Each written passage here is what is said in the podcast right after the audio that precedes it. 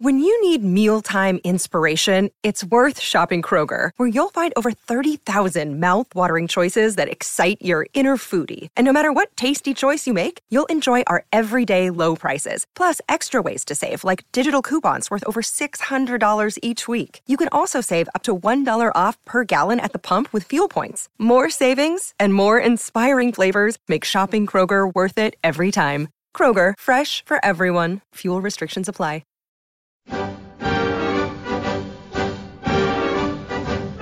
Welcome to Argyle Chat, the Plymouth Argyle podcast brought to you by the Herald Sports Desk.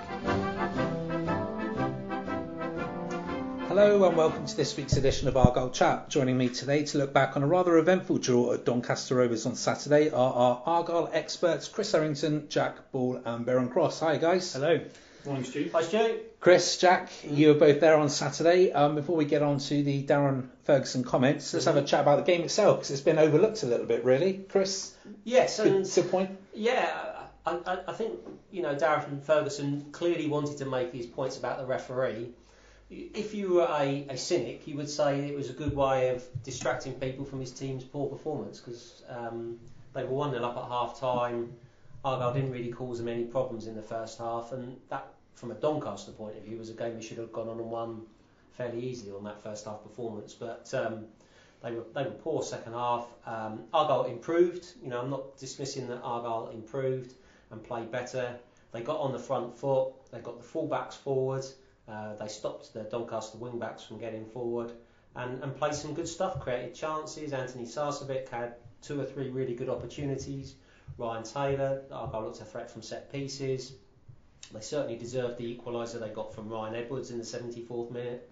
They had good opportunities after that to have got, got a second goal. And then obviously there was the penalty incident at the end, you know, which uh, could have seen them losing the game. So, all in all, looking at the bigger picture, a point away from home against a, a decent Doncaster team who perhaps weren't at their best on Saturday, not a bad result really. No, and Jack, you noticed a different type of Argyle really to the one that you saw at Blackpool in the second half. Yeah, it was almost the complete opposite. Me and Chris were talking on the way home. You know, against Blackpool, Argyle started brightly, and Blackpool came out in the second half, all guns firing, and, and they were they were the ones that most would have gone on to win the game had the game been played longer.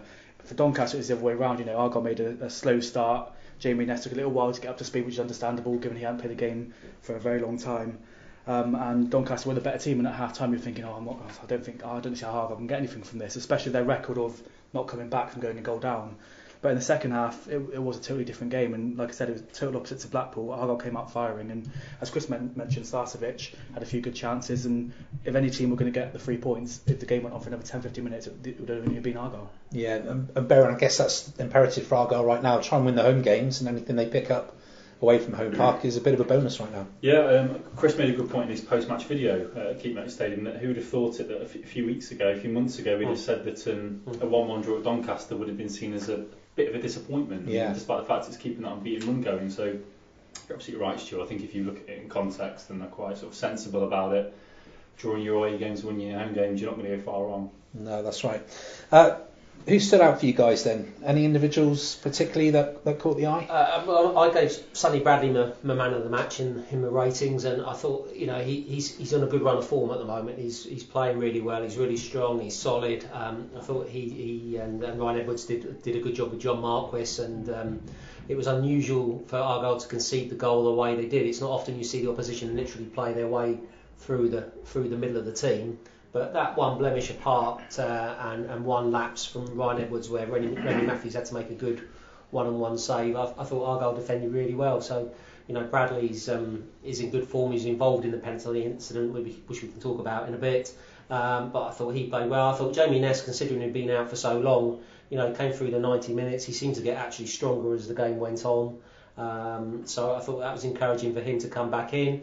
Um, a little bit of a surprise that he was thrown straight back in. I think you know I thought uh, the manager would go with Yann Songo'o, but you know I can see why he went with Jamie Ness because he, he's perhaps more of a like for like replacement for Diagouraga than Yann Songo'o, who's, who's a defensive player. Yeah. Which Jamie Ness has got the ability in his game to get forward, drive forward from midfield, and uh, we spoke to him after the game and. Um, you know, we, we were talking about replacing Diagouraga and how he felt about it, and um, we joked that it's big shoes to fill, big shoes in terms of the level of performance, but also big shoes literally. Yeah. Um, and um, but you know, he's aware that Diego Diagouraga's impressed the fans, and everyone were really impressed with him. And um, I think he's hoping he's got 18 games, or Argyle have got 18 games this season.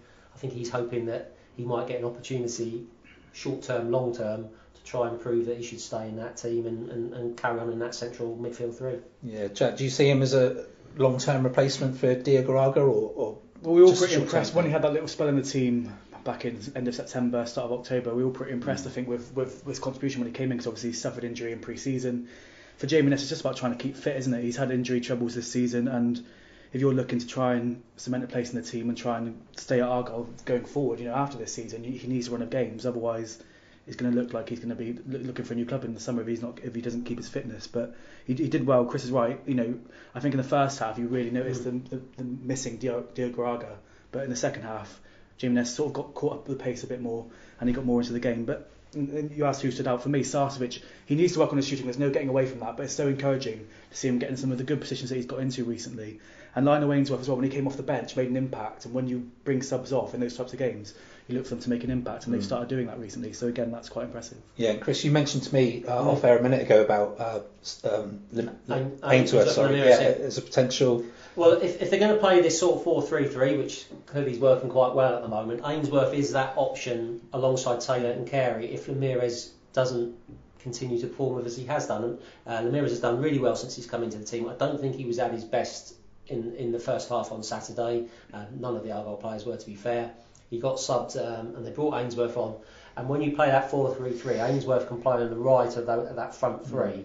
And it, with his pace, he can really make those runs down between centre backs and, and full backs. He created a great chance for Antoni Sarcevic in, in that where he got in behind the Doncaster defence, cut the ball back to Sarcevic, and he had a, a shot well saved by the Doncaster keeper Ian Lawlor. So um, yeah, Ainsworth didn't do himself any harm at all. And we, we talked about uh, talked to Derek Adams about Ainsworth after the game, and he made the point that he he'd been really impressive in training Ainsworth Thursday and Friday.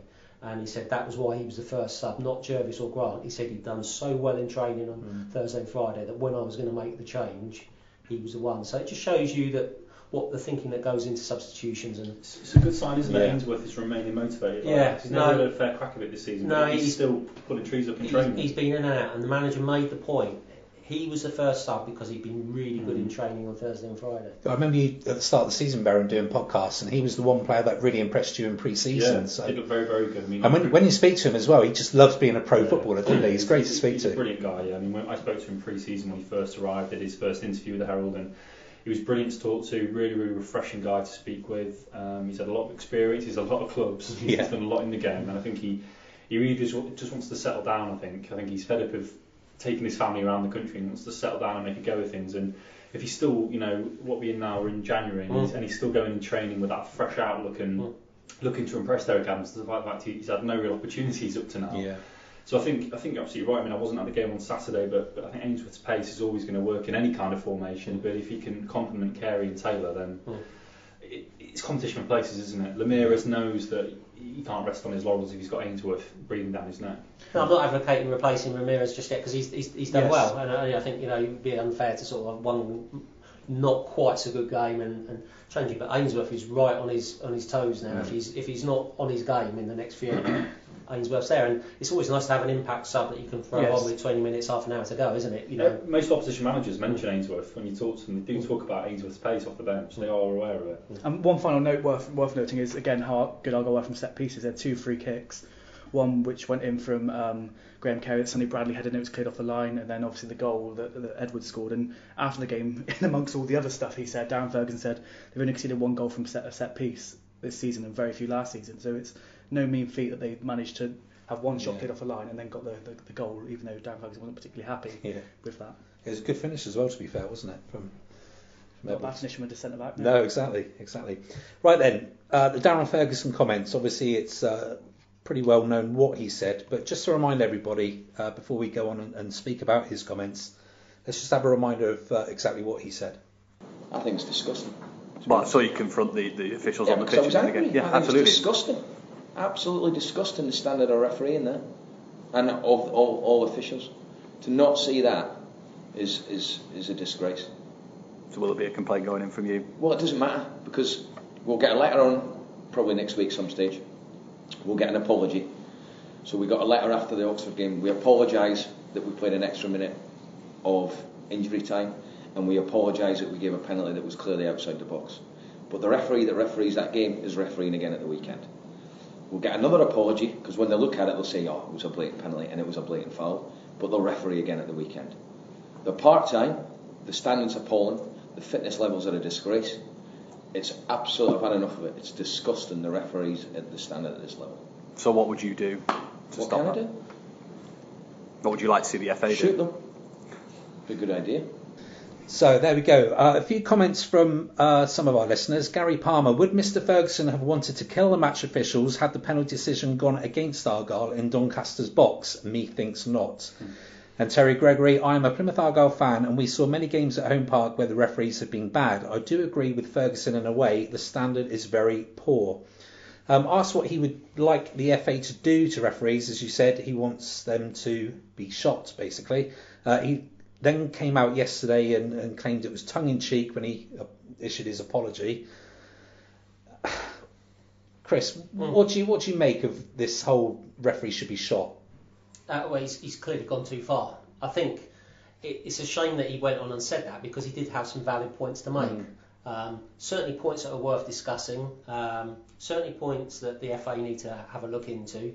Um, the, the fitness issue about referees, I'm, I'm not so sure the referees aren't fit enough. Um, but the, the Well, standard. can we come on and talk about Yeah, that in a minute? The, yeah. the shooting, The of the referee. I mean, clearly he, he said it was tongue in cheek. Yeah, no, well, whether it was in tongue in, tongue in cheek or not, you can't say that. And he's gone too far, and he'll suffer the consequences. The uh, a statement was a clarification statement was put out early on Sunday morning. Clearly, Doncaster Rovers felt they needed to be proactive in responding to the criticism that. Uh, that that particular comment had made. So he's gone too far. Like I said, my, my point would be he had some good points and some fair points, Yeah. but by saying that last bit, it's completely overshadowed the point that presumably he wanted to make. Yeah, Jack, you were actually in on the Yeah, press conference, yeah. weren't you? I mean, you were have been gobsmacked by what you were hearing. Well, with my journalist hat on, when you when you hear managers saying things, you straight away think that's a good story, that's a good line, and I think everyone in the room sort of looked around each other and were thinking exactly the Really? same thing. Um, but like you said, I was there. I don't think it was tongue in cheek. Now we all know he wasn't being serious and literally saying that referees sh- should be shot, but there were there were no laughs afterwards. He was saying it out of anger. Yeah. Was, I, I wouldn't regard that as a tongue in cheek comment. Now clearly he wasn't being serious, but again, it, it totally distracts from the, from the points of the game. But it's a stupid comment to make. and I just don't think in this day and age that joking about anything violent or not is a smart thing to do. And you know you're going to offend people and. The, as far as I'm concerned, the, the FA have to make an example of this because where do you draw the line? If he doesn't get punished, another manager come out to next week and say people should be stabbed? You can't you can't make jokes about these types of things, regardless of whether he class it tongue in cheek or not. Yeah, I mean, Baron, you and I were working yesterday and we're dealing with the fallout. What, what did you make of it when you first heard of this It was, it was amazing, really. I mean, the first time I heard of it was, was Jack had sent me a message on Saturday evening and, and had said, um, you posted the link, didn't you, and, uh, on, on Facebook for us. And um, I I think the fact that, that Jack had gone and done the story straight after the match, whereas normally we'd say the Sunday morning showed how, um, how good the story was. So um, when I read them, and it, the, the shoot them comment doesn't come until like the fourth or fifth part of that, No. like, but and you get through the first three parts and God, this is strong stuff, Yes, and it just keeps getting stronger and stronger. It was just, it was, it was an incredible body of quotes that you come out Yeah. with. Um, and, and it's easy to make a comparison with his dad, isn't it? But I mean, he- he's a fiery Scot, and he's come out and he shouldn't have said it at all. And it's um, it's phenomenal that, that that sort of self-checker in his head has not said, "Don't say that." You know, you can be strong. I mean, we hear managers being talking in very strong terms about about referees most weeks in, in all divisions, but you know, there's some phrases you don't come out with. It was incredible that he'd said it. And I'm sure, you know. Did he regret it? I mean, I don't know. I mean, I'm sure the club, the, club, the club probably told him, you know, we need to put something out, Yeah. whether you like it or not. But I mean, given the type of bloke he is, I mean, he's he's a very proud man, and I, th- I I suppose he'd maybe would, would retract the shoot them comments, but I think he's still very very fierce in, uh, in, in what he was saying and believes he was speaking the truth. As he said, he said, you know, I'm, I'm speaking the truth, didn't he? And he was when he was asked, you know, what are you worried about repercussions from your comments? And I think part of him had forgotten he had said the shoot them part because he didn't really he didn't really refer to that again. But I said to Chris on the way back in the car, you know, certain managers might want to make a name for themselves, and he's happy to take a fine on the chin. He's happy Yeah. to even take a few games ban possibly because I think some managers that are outspoken are more likely to go further in their career than maybe some that are very softly spoken and don't say things Yeah, like that. and as you rightly said, Chris, he did make some really valid points Mm. in what he said initially. Let's break it down a little bit then. Yeah. Standard of refereeing, he said, was absolutely disgusting. Now, you guys go to League One games week in, week out. Is that something you agree with? Uh, I'm not sure I'd say absolutely disgusting, but it's definitely mixed. And you're never quite sure from one week to the next what you're going to get. Um, so I do think there is an issue over the standard of refereeing. It's just Um, it's quickly worth pointing out that he mentioned in the com- in, in, in the conference he gave afterwards that in the Oxford game prior to this, Yeah. they had a penalty. Oxford given a penalty Yeah. and it should have been a free kick, and he'd had received a letter from the FA apologising for that and apologising for playing an extra minute than they should have done. So that was obviously still very fresh in his mind, and I think that played a big part in his comments after the game that he'd had two games in a row where he felt poor refereeing had led to his team losing points. Yeah, I don't think he just. I don't think his comments on Saturday were just purely based on Saturday's No, game. no, I, no, I think it sounds as though Doncaster have had a few incidents before that, and this was a culmination of that, and he finally sort of uh, lost his rag and wanted to make a point. Um, I've seen some good referees. I've seen some pretty poor referees this season. Um, it's a real mixed bag, and um, you know, prof- you know, professional referees. You know, they have them in the Premier League. There's an awful lot of money swirling around in football. You know, don't League One professional players and, and fans deserve to have professional referees taking charge of games. I, I, I think that's a very a very fair point. Fitness, I'm not so sure. Um, I, I, can't say I often sit there and think, oh, that referee's not keeping up with play or whatever like that. You can you can pick out odd incidents, but I think a referee, you know, who's reasonably fit should be able to run a diagonal from one penalty box to the other and keep doing that for 90 minutes. I'm not so sure fitness is the issue, but I think application of rules, consistency of, of rules, um, you know, the, the, the man management of players, things like that definitely could be uh, definitely could be Do you remember the one um, the other week when um, uh, it was it Kettle that had all the pla- all the players having a drink, weren't they? Mhm. And Yes. Kettle had actually Yes. blown for Matthews to take the goal goal Yes. kick or free kick. Yeah, And Fox was the only Yes. one on the pitch. He was. And was beyond the halfway line saying, "Give it to me. It's me versus the goalie." yeah. And it was just this farcical scene where all Yeah. these players are throwing their bottles and chasing after David Fox, and Fox's eyes were almost lighting up. And Kettle's like, "No, no, no, I might have been that. Take it back." But I think it was on a- application, the Yeah. he blown. Yeah, yeah, I, I think it was, he, it was ridiculous. I think he was unaware that David Fox was there, yeah. and, and David Fox has seen his goal And- bonus there Yeah, in front all, of him. all, all the all the Argyle fans were shouting at Remi Matthews to play the ball to uh, to David Fox, and as soon as he did, the referee blew up. So yeah, um, I'm not sure absolutely disgusting, but Darren Ferguson's in the heat at the moment and, and what have you. But the standard of referee def- def- definitely definitely needs to be looked at and addressed. Mm. And I hope that by saying what he said, you know, it is o- that's that bit's overlooked. I think the FA do need to, if they do take action against Darren Ferguson, they should also be prepared to take on board the the, the comments he made about and see it as being constructive as Yes, well, because although it yeah. is an outburst, there Yeah. is, as you say, there's a lot Yeah. of truth in what he's saying. Moving on to the fitness aspect of it, then, Jack, do you think the fitness levels are a disgrace? It does surprise me sometimes when I see some referees and they're, in their 40s and they've got a bit of a pot belly. That does surprise me. I don't mean that in an offensive way, but you're running on a pitch with a load of athletes. I can understand why some might get frustrated at that. But they're not full-time pros. No, they're not no, full-time exactly, athletes, exactly. are So they? They've got nine to five jobs during Yeah. the week, so I'm not blaming them for that, but but I can understand why some people might take you know might take something against that. But then, as Chris said, there's there's, prem, there's full-time referees in the Premier League, and if you Mm. watch Match of the Day, they'll be criticised all day long.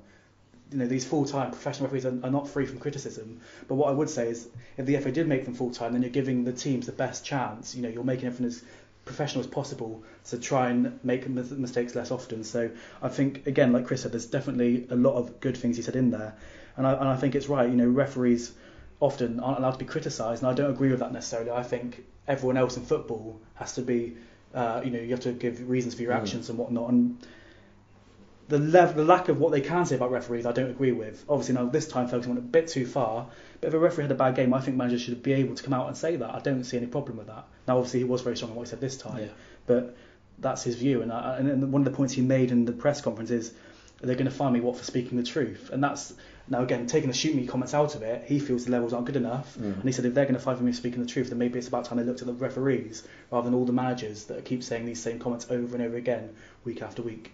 I think that's the issue, isn't it? It's that shooting the, the referees. Mm. That's what's going to get him the fine, not Yeah. necessarily what Yeah.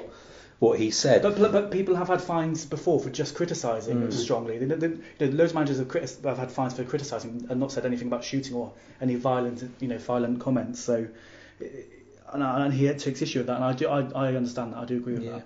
and it's such a perilous industry, isn't it, Baron? You know, we mm. know what pressures managers are under. They, they've got. I mean, we saw with Luchetti today, Yeah. eight games and he's gone. Yeah. You know, if these referees and decisions they make are so influential, careers, aren't they? exactly. Yeah, Yeah, I mean, I think that, and that's that's what it comes. That's what Ferguson's anger comes down to is that he's putting all that work in from from a Saturday to a Saturday, preparing for a match, and in his mind, it's all undone by this one man on the pitch who is deciding the ebb and flow of this match. Mm. And I think that that's where the frustration comes from. They put all this work in, and, it- and it all comes. It means nothing if the referee doesn't apply the law in the way they think it should be applied. So you can understand the frustration. You shouldn't have made the comments that you did, but there, there is a lot of anger towards referees, and, and, and you can see why sometimes. And another Yeah. part of his press conference that's gone overlooked a bit is he claimed that the linesman was laughing about the decision Yeah. after the game. Mm. And again, the FA needs to look at that because that's and it'll be overtaken by the shoot me, the shoot them comments. That, but, that would really. but, but if, he you, if you saw them laughing about it, that would Yeah. really. and he did. He rushed up as soon as as soon as the whistle was blown, as you'd expect from a fiery Scot Yeah. like Ferguson. He went straight up to the officials and he was saying, you know, he was laughing about it and, and saying, well, it's my decision, etc., etc. And again, It's that my- needs to be looked at. yeah. I think the referee said it's my it was my Well, opinion, yeah, and it's my opinion that counts. Yes, exactly. So Along those lines. can again all of these little bits you can understand why he's so frustrated Yeah. and obviously he's gone a bit too far but you, you piece it together and you sort of understand why he was so angry after the game Yeah. And as we say, Ferguson insists that he he is true with uh, what he said, and finding him would be wrong, and that the FA need to address the problem as opposed to finding him. So if the FA are going to address the problem, what solutions are they have they got to come up with? What what can be done to improve? Make them professional. I think if you make them professional, shoot. I think you, it's the only way to go, isn't yeah, it? Yeah, and you're also removing one of the excuses, criticisms. throw that of- straight at them, can't you? Yeah, Mm. you know, if, if they're You're professional referees, you know, that's an easy. The referee, you, if you're going to have a go at the referee, he's not fair. he's not a professional. We've got professional players, we train every day. You know, why are we being officiated by people who are not doing the Mm. same thing? If you make professional referees, and there obviously there's an expense involved in that, but like I say, There's a lot of money in there's a, football. there is a lot of money in football. And, but you can have sponsorship deals and things like that for referees, couldn't you? Where you can get even more money coming into the game to fund You could do, and I, I never like a situation where like Premier League has Premier full-time referees, and it has VAR, Mm. and it has this, and it has that, and yet League One, which is two levels below, and is a full-time professional league with big crowds and big clubs.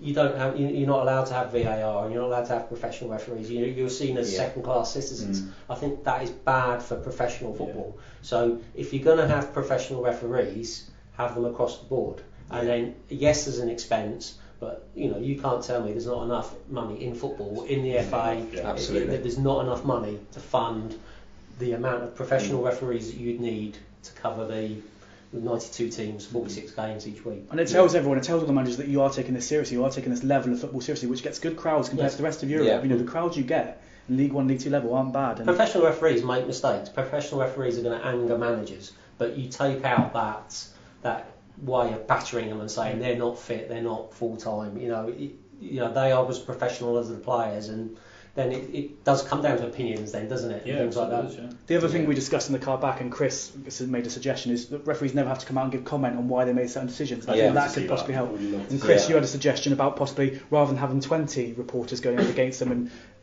almost trying to reel them in and trying to criticise them, you suggested just having maybe one that would go and speak to them I about think you some could have one pool reporter whose job was to go and speak to a referee, and you wouldn't sit and have a five ten minute chat. But if there was an incident in the game that needed clarification, like the penalty incident, and you say to the referee, um, "What was your view of that incident? Why did you give that decision? Thank you very much." And at least we then know what the referee's Yeah. seen and Yeah. why he's given the decision or not given the decision the way he has done. He's not getting harangued by loads of journalists who are wanting to ask follow-up questions. You'd have to have guidelines. I don't think it'd be fair to put a referee, uh, you know, under the spotlight of 20 No. people haranguing them about one particular, a couple of incidents. But It's almost just getting a statement from I- them, isn't it? I- And they could leave it at that. They could just say all Mm. referees have to do is answer these two questions. Mm. You know, why did you give that Mm. decision? and I think it would do referees favours as well Yeah. because we all know what Darren Ferguson feels about the penalty incident and about you know how, bits and pieces. But What did you know, why did why did the voice, referee yeah. why did the referee and the match officials not give that decision? Um, anyway, it's just a thought, but I, I think a poor reporter could go down, sp- speak to the referee, and then come back and then tell the rest Yeah. of the media this is what he said, this is his answers, and then we can pass that on to the fans, and then at least we know Where everyone's coming where from. everyone's coming from. Absolutely. Whether it'll happen or not, I, I don't know. No, and obviously the uh, the comments have now been passed on to the FA via PGMOL. Um, what do you see happening to Ferguson next? For, for me, I, I feel it should be a touchline ban. I don't think you can advocate saying anything like shoot them in this day and age where there is some of the atrocities that go on in the world in this country, terrorism, all that sort of thing. And I, I know it's taking it to an extreme, but just saying things like that when you know it's you're a role model at the end of the day, and you've got children, you've got all sorts of people looking up to you and, and listening to your comments and taking what you say, and, and to make a throwaway comment like that, I don't think sends out a good signal. And I, again, if if the FA make an example of it, stop other managers from saying that down the line or anything remotely similar. Because you can be as angry as you want after the game, but part of you, as Baron said earlier, in your head, part of you should know that's unacceptable, no matter how angry you are. Wenger got a touchline ban, didn't he, for going into Mike Dean's office and gesticulating with him in the in the wrong way. They said so. Although this isn't directly at the referee, Ferguson did go on the pitch Yeah, after the match. We don't know what was said there. I mean, God knows what he said to his face. And then he goes into the press conference and, and makes it even worse. So I think Wenger set a very recent precedent for, for what, what constitutes a touchline ban. So I think I think Jack's right. You're looking at two or three matches away from the touchline. yeah, Chris. Yeah, heavy Plus- fine, fine, and or heavy, heavy fine and or touchline ban. I think. I mean, I, I, I sympathise with his frustration, but he, he, he went too far, Yeah. and you can't you can't condone it and, and, and make it seem acceptable for, for other managers to say mm. something similar in a in a similar situation. Yeah, I'll leave the final word to a comment we had from uh, Callum Cusner on this subject. He said, I do not condone the comments that Darren said in his interview. However, he does highlight some key issues surrounding referees that I think are clear to see from any fan of the lower leagues. We pay good money to watch professional footballers each week, so surely it cannot be right for a part-time referee to be in charge of these highly stakes league matches. I know football is, not, is a game of opinions, and what one person may deem as a foul, some, somebody else may not. And I can accept referees are going to make mistakes, but they are increasingly affecting the outcomes of games more and more. I think he's kind of hit the nail on the head there. very well, yeah. Yeah. Very well, Callum. Yeah, I'm not Yeah. going to disagree with that, uh, Callum. So moving on then, guys. Obviously, the transfer window is open. We're almost halfway through it now, and uh, It's still- crazy, isn't it? Yeah, it's It's flown by. Yeah. Um, still only the one incoming at home park with Remi Matthews. Um, there's a little bit of speculation yesterday of Ryan Taylor perhaps going to Bradford. Um, obviously, it sounds like he's out of contract at the end of the season, Chris. Yeah. Um, Probably just agent talk, do you think, or any Oh. truth in that? It's, it's, it's difficult to tell. I, I wouldn't be surprised if there was interest. Um, he's, well from enough. that, he's from that neck of the woods. He's playing well. Um, I suspect we, we don't get told too much on contract lengths of Argyle players, but you know, having signed last January, I wouldn't be surprised if he's out of contract this summer. Um, so um, a good chance to get his name in the in the spotlight. Um, but no, I wouldn't be surprised if there's interest in Ryan Taylor. I think you know he's, he's played very well since he returned from injury. But from an Argyle point of view, you know he's a key player to the way they play.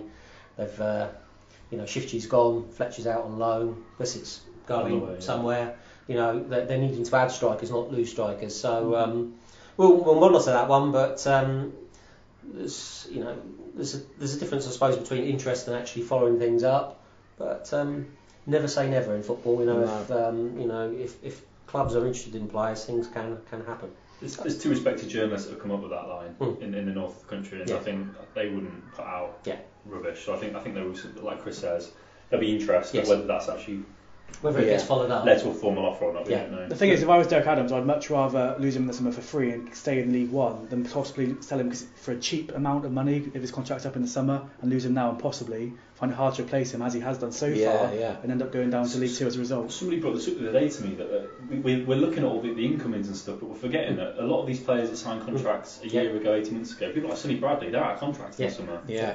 And we're in this awful place again where January, I mean, a bit, a bit like um, Purrington almost. Well, January, if somebody comes in late with a decent six-figure bid for someone Yes. like Sonny Bradley, Yep. Adams' hand might be forced because if Sonny Bradley goes in and says I'm not signing in the, in the summer, Mm.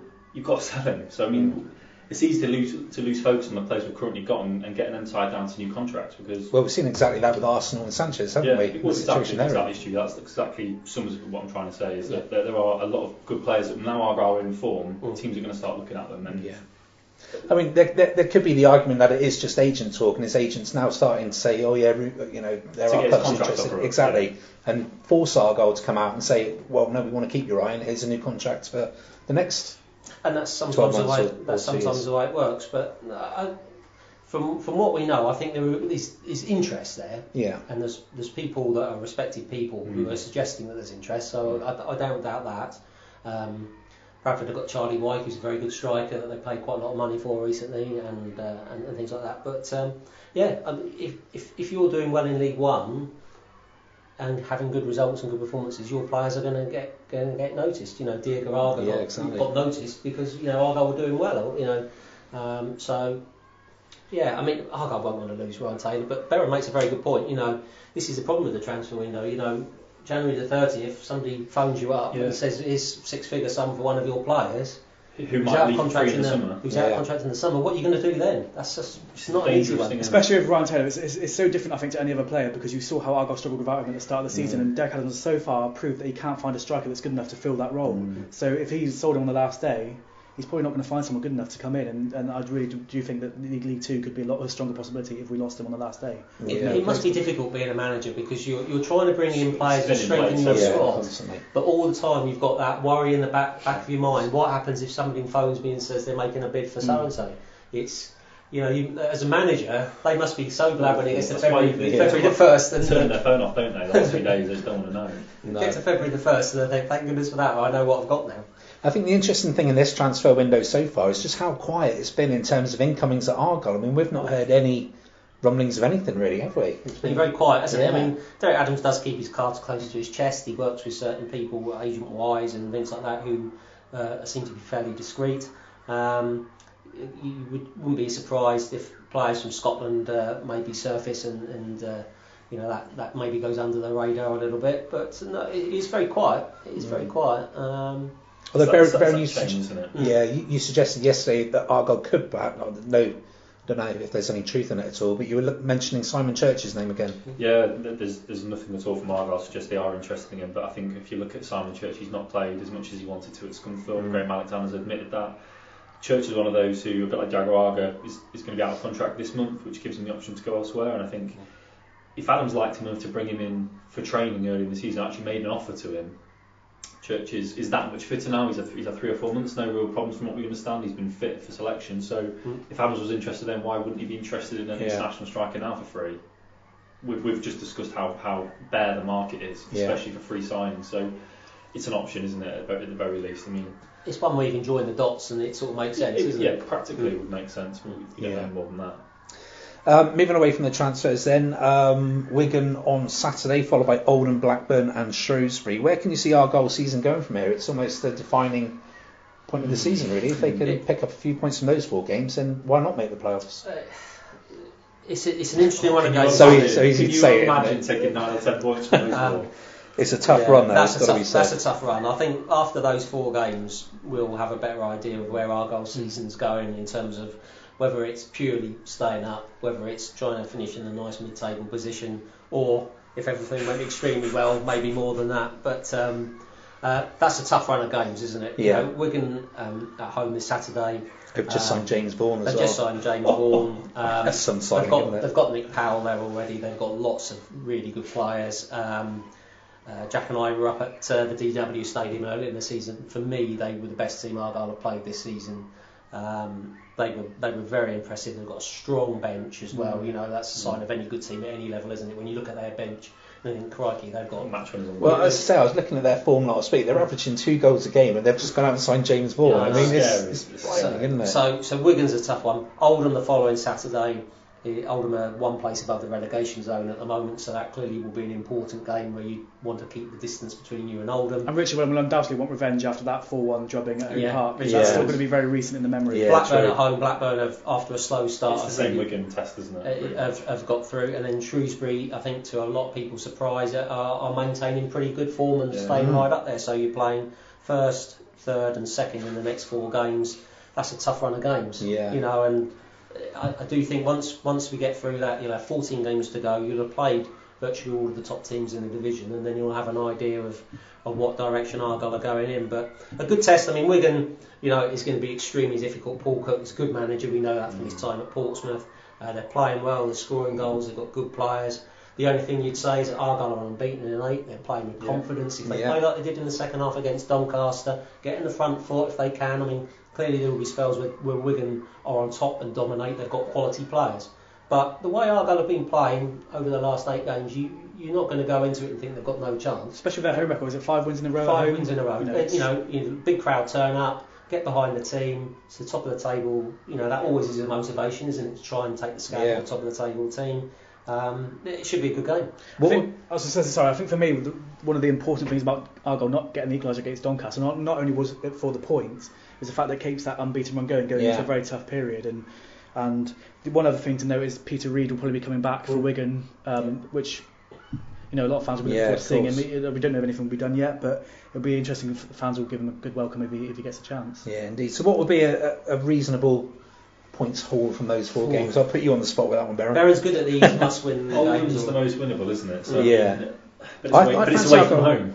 So Yeah. that, that sort of that, that tempers that expectation. So I mean, it, you've got four matches there. I, I think oh, probably gonna I'm gonna get killed for this, aren't I? But I think if, if you took four points, I think four points would four, be. five maybe, I think that'd be very respectable because they are. Sh- I th- Uh, uh, you could, have a go at Shrewsbury, but Wigan and Blackburn are very, very good, and they're both in cracking form. And you've just said they're strengthening all the time. So I think if you got if you took four or five across the four matches, Yeah. I'd be happy with that. So where's the win coming from? Oldham's the one you, you I mean, Oldham. the way Argyle play away from home. I mean, if, if, if Adams can do a job there, like Chris says, Oldham are struggling. Eoin Doyle's not playing. Davis is their only real outlet for goals. You keep Yeah. him quiet, you've got a chance there. Yeah. If they can get four points, then they're virtually on the 40 mark, and then you know you, you want to try and get through the 40s to Yeah. get to your 50. Once you get to 50, 50 is a then, safety point, isn't it? once you get to 50, then you're, you're feeling a bit more comfortable about things. It's, it's a tough it's a tough run of games, um, and you know, I, yeah, four points maybe from those, but they are playing well. The confi- Yeah. Confidence is such a massive Mm, thing. We've, we've spoken about this in the podcast when Argyle was struggling, and and you can just feel, you know, you can just feel when you talk to the players that there's a, you know, there was much more of a positive mood about things. So. I wouldn't write them off. I mean, the, No. the, Wigan, the Wigan game will be a really good test. You know, they've, they've come a long way since October, haven't they? Mm. Um, but the Wigan game will be a test because I, I think Wigan will go on and win the League One and, and they're a good team with a good manager. So if, if Argyle could get anything from that game, I think that's a really positive I think we sign. may see Songo'o in that game. Yes. I think Songo'o may get a bit of use in these next four. Yeah.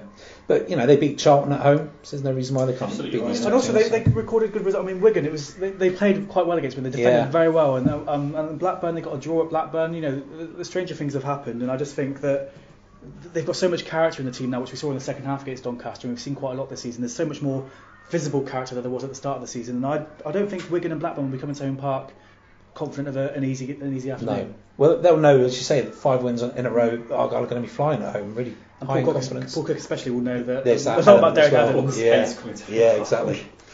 Right, well, thanks ever so much, guys, for joining me on the podcast. That's all we've got time for this week, and thanks to you out there for listening. We'll be back again next week with more of the same. We are always happy to hear from you, and if you have any questions for our panel, please tweet them to our Twitter account at HeraldPAFC or visit our Facebook page, Plymouth Argyle The Herald. Thanks for listening.